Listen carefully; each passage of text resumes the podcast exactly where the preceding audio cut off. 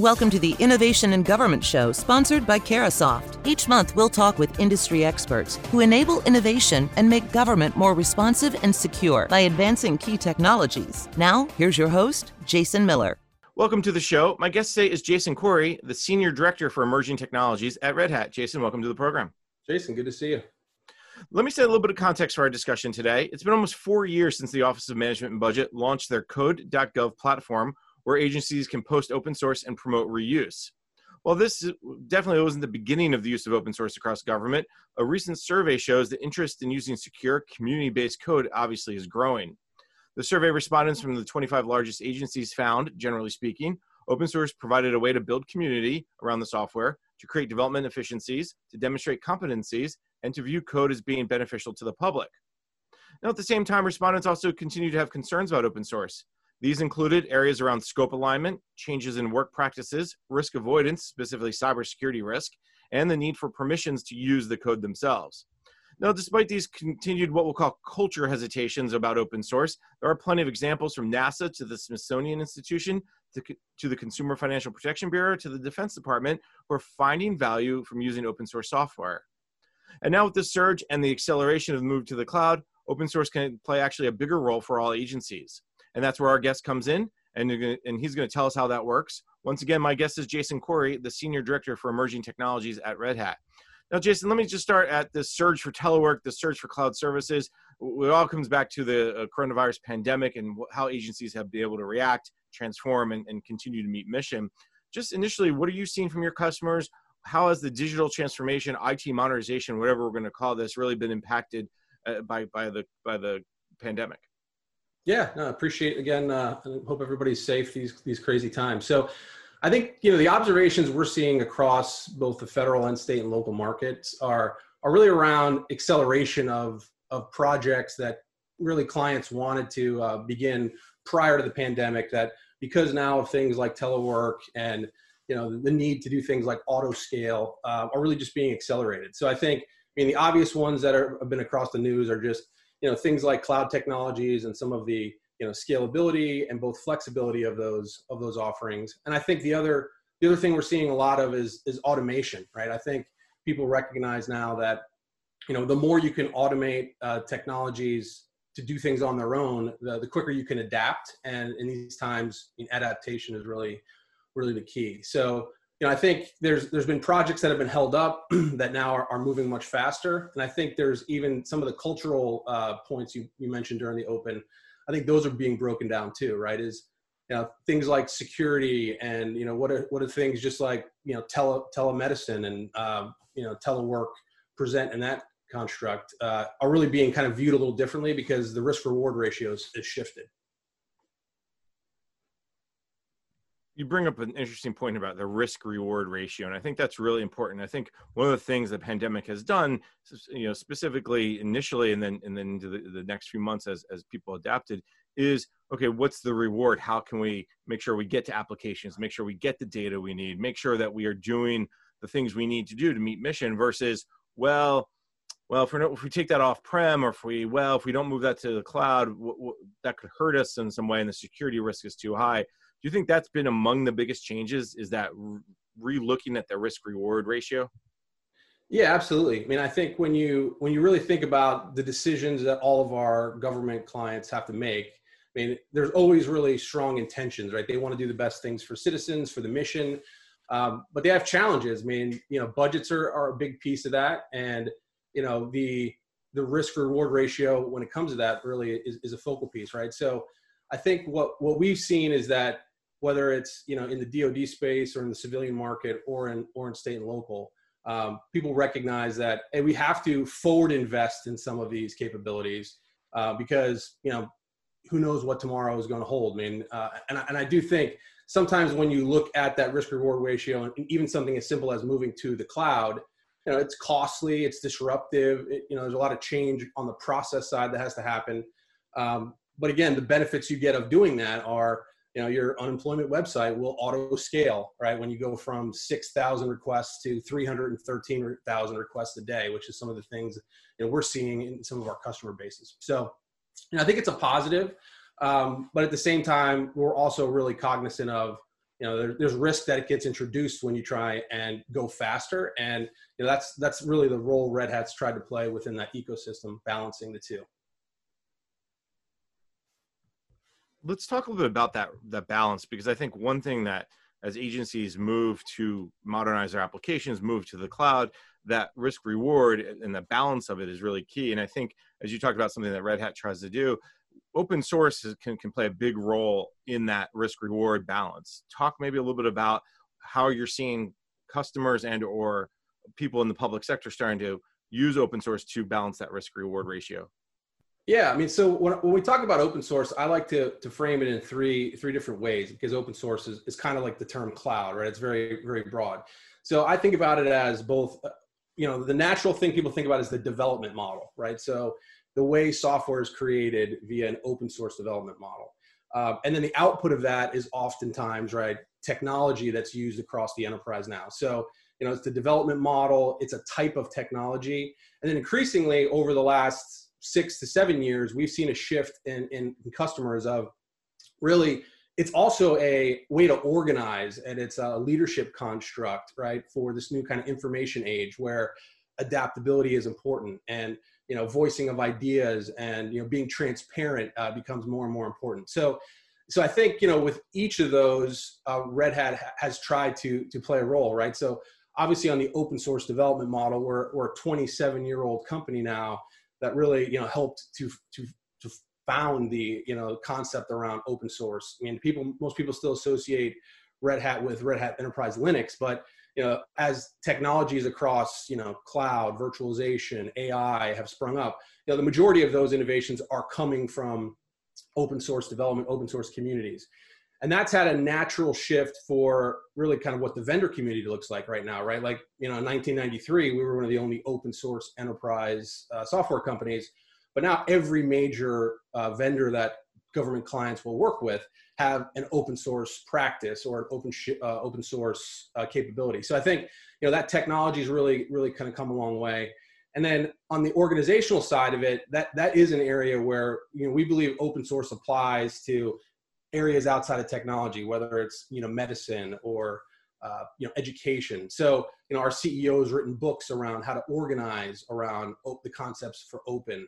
Uh, and I think when you go back to really understand trends around agile development and uh, you know they're very similar, right? So I think what's being what's happening over the last five or six years is that concepts that have been in, in open source development communities for a long time are now being applied to the marketing department and the operations team and how we do logistics, right? In in different different ways. So, and I think in all three of those, the development model, the technology, and you know the broader discussion around mo- organizational models you know we've, we've played a really active role I love the analogy you made around Agile and DevSecOps and things like that, where a lot of the practices in open source now are being just moved into these other areas. And I think that's why maybe the risk reward ratio is starting to change because because I think agencies are, are more comfortable understanding, well, we've like we had success with agile. We brought people in. We brought in the user. We've talked about user journeys. And in many ways that's what open source when the development side the tech side was all about was get more brains in the room to help solve the problem. Do you think that's why in some ways and again i use this quite often the silver lining in this pandemic is this acceleration of digital transformation that they're able to do it fast because there was an urgency but also there's this comfortability that has developed because of these other concepts like you described yeah, no, I, I think that's 100% true. And and I think you know you can see it on even things like Super Bowl commercials, right, where like developers are prominently kind of showcased. But but I think, and I had a conversation uh, with my son this morning, who's who's 12, and he was asking me questions about technology, and I, I was explaining to him, you know, with the DoD, we we work on a lot of mission systems and weapon systems, and he's like, well, why does Red Hat talk to people that build missiles or or, or, or tanks or any of these things, like when they're and I, and I said, well, because all of those are are software, right? Like, yes, there's you know a certain um, a certain level of, of hardware and, and weapons, weaponry, and, and so forth. But but everything that we touch now is software, and that really has, I think, driven really start to be understood. But that's what's driven sort of the rise of like how agile can be applied to these, and because such great software has been developed via these uh, via these same methodologies. Now people are really opening up the uh, the aperture of how could they be applied to other other areas of uh, of the organization um, to really drive in that adaptability. Uh, and I think that's a really important term, right? Is how can you be more adaptive and be faster? So most of what we see around you know our technology, like we deliver platforms pr- pr- predominantly, right? And then we help customers build uh, capabilities on top of those. But a lot of them are about increasing data-driven decisions, right? Or increasing like speed to capability with you know fielding of, of, a, of a certain capability, both in the civilian or the DoD markets or uh, you know state and local. So so I think it's it, you got to kind of peel it back to figure out like, well, yes, you need these platforms, and I like to describe them as like platforms for progress, right? Like the platforms by themselves don't do anything. it's about you know how do they help you make progress in a specific you know uh, mission area that you really you know are trying to drive that speed. Let's talk maybe a little bit more about what you're starting to see in the use of open source across government my introduction, obviously, I, I, highlighted some of the, the concerns and specifically the code.gov effort, which is obviously is almost four years old, launched in November of 2016. But as I mentioned, open source is not new. It's not like all of a sudden someone at OMB, the federal CIO at the time, Tony Scott, said, oh, let's do open source. It's been used by DoD and others for, for, for decades. Give me a sense of where we are today. What some of the trends you're seeing around the use of open source software and technology? Yeah, so so I think the simplest way to describe it is like clients now view open source the same way they view COTS. And what I mean by that is they're not really, they're not as concerned with like questions on security. Like I've been at Red Hat 10 years and, you know, prior to that, I've worked in the DoD for a long time. When I first got to Red Hat, I spent most of my time kind of describing like why we believe open source is more secure and you know how it should be viewed on the same playing field as like you know proprietary COTS solution that they they may be looking at. But I think it's shifted more now to hey, we understand, you know, especially with companies like Red Hat, that these products are very secure and they're very capable. So it becomes more about the features and then the outcomes that they're really trying to get to. Um, so I think on the topic of open source in general, that, that's where we are, and that's a really, really good place. I think uh, more broadly, now they're trying to determine, you know, whether it's app modernization or you know moves to the cloud or different data initiatives, uh, because data really is kind of becoming the next you know the next focal point in my mind, uh, and we're doing a lot of work there. But I think now it's about trying to apply these things together, right? So how do you take cloud and you know maybe some data technologies and what we're trying to do in an agency, like put them together to really build a capability quickly. So, and then the last thing we are seeing quite a bit of is people work with Red Hat not just for the technology. They're very interested again in this sort of business model, this organization model. You know, how do you incentivize people in like a remote environment that maybe don't work for your company, right? All these are like very common things that Red Hat and open source communities have been doing for a long time. So a lot of the meetings I have with executives around the Beltway and uh, a lot of our system integrator partners focus more around like the skills piece and how to organize and how to attract talent because you know that's really the, the, the secret ingredient these days. All right well there's plenty more to dig out of there. We can even talk more about skill sets and how you organize around using open source principles after the break. First we're going to take a quick break. You're listening to the discussion innovation in government sponsored by Carahsoft on federal news network Kubernetes is the standard for orchestrating containers and applications, whether on premise or across a variety of cloud providers. Hi, I'm Paul Smith from Red Hat, the leading provider of enterprise supported Kubernetes. Agencies have been using Red Hat OpenShift Container Platform to modernize applications and develop cloud native applications that scale and run in multiple clouds. Learn how open source technologies can help you move your mission forward and adapt quickly during these uncertain times. To learn more, visit redhat.com/gov.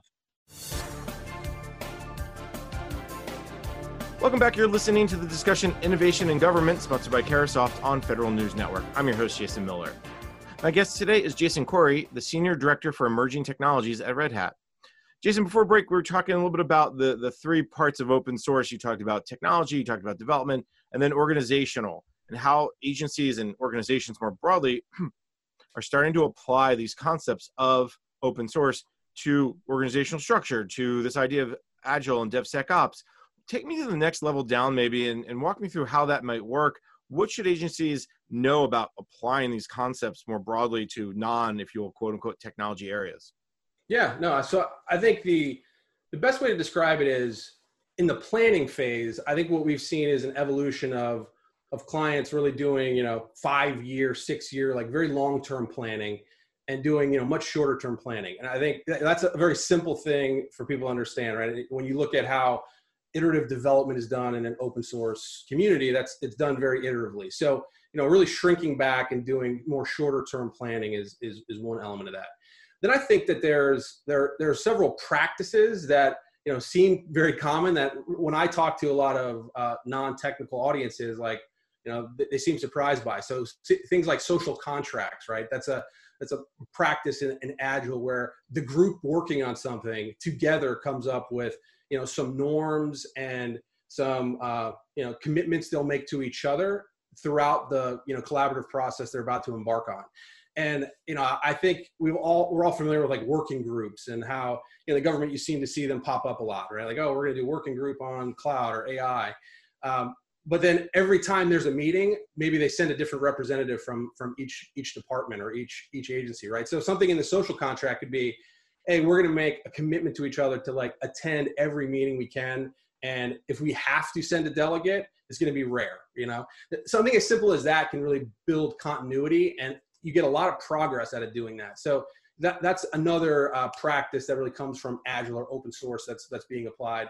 And then I think to get a little, when you start to get a little more complex, people are starting to recognize if you want to do DevSecOps or DevOps, whatever whatever term, you do have to create some form of a software factory. Like we've worked a lot with customers to build, we call it the trusted software supply chain. Like how can you develop software-based capabilities in a rapid fashion but still have that integrity around security um, and you know ensure that you're even building the right product right for uh, for the use case so i think those are the three the three things i would point to that we that we've really been observing. And you know there's countless agencies and, and really even a lot of our system integrator partners that are because they're they're doing a lot of the app development today right? So you know they're really building some of these software factories and trusted software supply chain with us uh, for for government customers. There's been a big push for that trusted software factories. I know the Air Force is a big uh, development shop around software. I know Social Security Administration. The other thing you said that really is interesting to me is the planning. And, and I spoke recently to to a, a, someone in the community, and they said agencies and, and more broadly, I think any organization should no longer look at these five year plans, especially when it comes to IT modernization, and really take a full step back and say, what is working today based on the pandemic and the acceleration of digital transformation that's happened and what isn't working and how can we fix that in the next three six nine months? Because it's those things that aren't working today that really need to work because that that's it became obvious during the pandemic. Do you get a sense that this approach to agile devsecops this approach to you know kind of bringing more people together is starting to, to, to move agencies in that direction of the, that shorter term planning to say what's our most immediate need that we need to fix because of whatever urgency is happening yeah absolutely. And i think part of that is uh, a framework to do planning and then part of it is prioritization right? So i'm actually going to be meeting with some army officials tomorrow and you know they're pretty open to say there's about 685 major programs in the army but there's their 31 plus three that really are the are, are the focal point for some of their modernization efforts. So i think you know just going through the process of really figuring out where should you apply 80% of your time and resourcing uh, is important and then you know I, I also think that when you get into this this planning discussion you really have to understand what the what the time horizon is and how you want to break something up. Because like most open source communities or um, you know even groups that really follow agile pr- principles it's not like they're trying to do less. They're just breaking it apart in much smaller uh, smaller chunks so, you know, you get into the idea of, you know, microservices are that, right? It's how do you take a large monolith application, but you build it incrementally and then pr- pr- uh, provide reuse. So I think for, for us, you know, you got to have kind of the front side done. Then you got to really figure out like, what are the, um, you know, the milestones and the size of what you want to work on. And then the skills piece gets really important, right? Because you can have all the planning done, but if you don't have the resources to go actually execute it quickly, you run into issues. Uh, and I think the government's taken huge strides over the last, you know, five years because that, that gets us very quickly into this whole acquisition discussion, right? Like how do you how do you do things quickly when you have, you know, this this acquisition framework and you know FARs that you have to follow. So so I think um, that's really helped. And I think some of the success, like you pointed to Air Force and like some of the other groups doing this, like we, have been involved in all those. Uh, and a lot of it comes because they're also bringing along the acquisition community, the security community, uh, and it's collaborative effort to do this uh, faster. When we talk about doing things faster, we got to then talk about the cloud. And I think that's the that's an important piece to this discussion because agencies can't have that three to six month time frame or nine month time frame to improve digital transformation, improve digital services without at least some piece of the cloud. How does open source and cloud fit together? Walk me through because I think a lot of people may say, well, if I'm on Azure, if I'm on AWS, if I'm using the IBM cloud, which I know you guys are uh, probably big fans of, they say, well, that's not open source anymore. That's a specific proprietary cloud. Help me understand how the two fit together. Yeah, so I think again, there's different layers to this. Like, if you, a good thing to point out to to the listeners and viewers is that most clouds are built on a lot of open source technologies, right? Because when you get into things like the economics of, of it and the performance of what cloud providers need at that hyperscale, like open source has been the um, you know the, the engine to kind of do that. I think the way Red Hat's viewed it, and, and, I, and the more I talk to clients, I, I think they, they agree with this strategy as well, is like cloud is not just about like public cloud, which is, you know, immediately our minds probably go to, like you said, the AWSs, the Amazons of the world.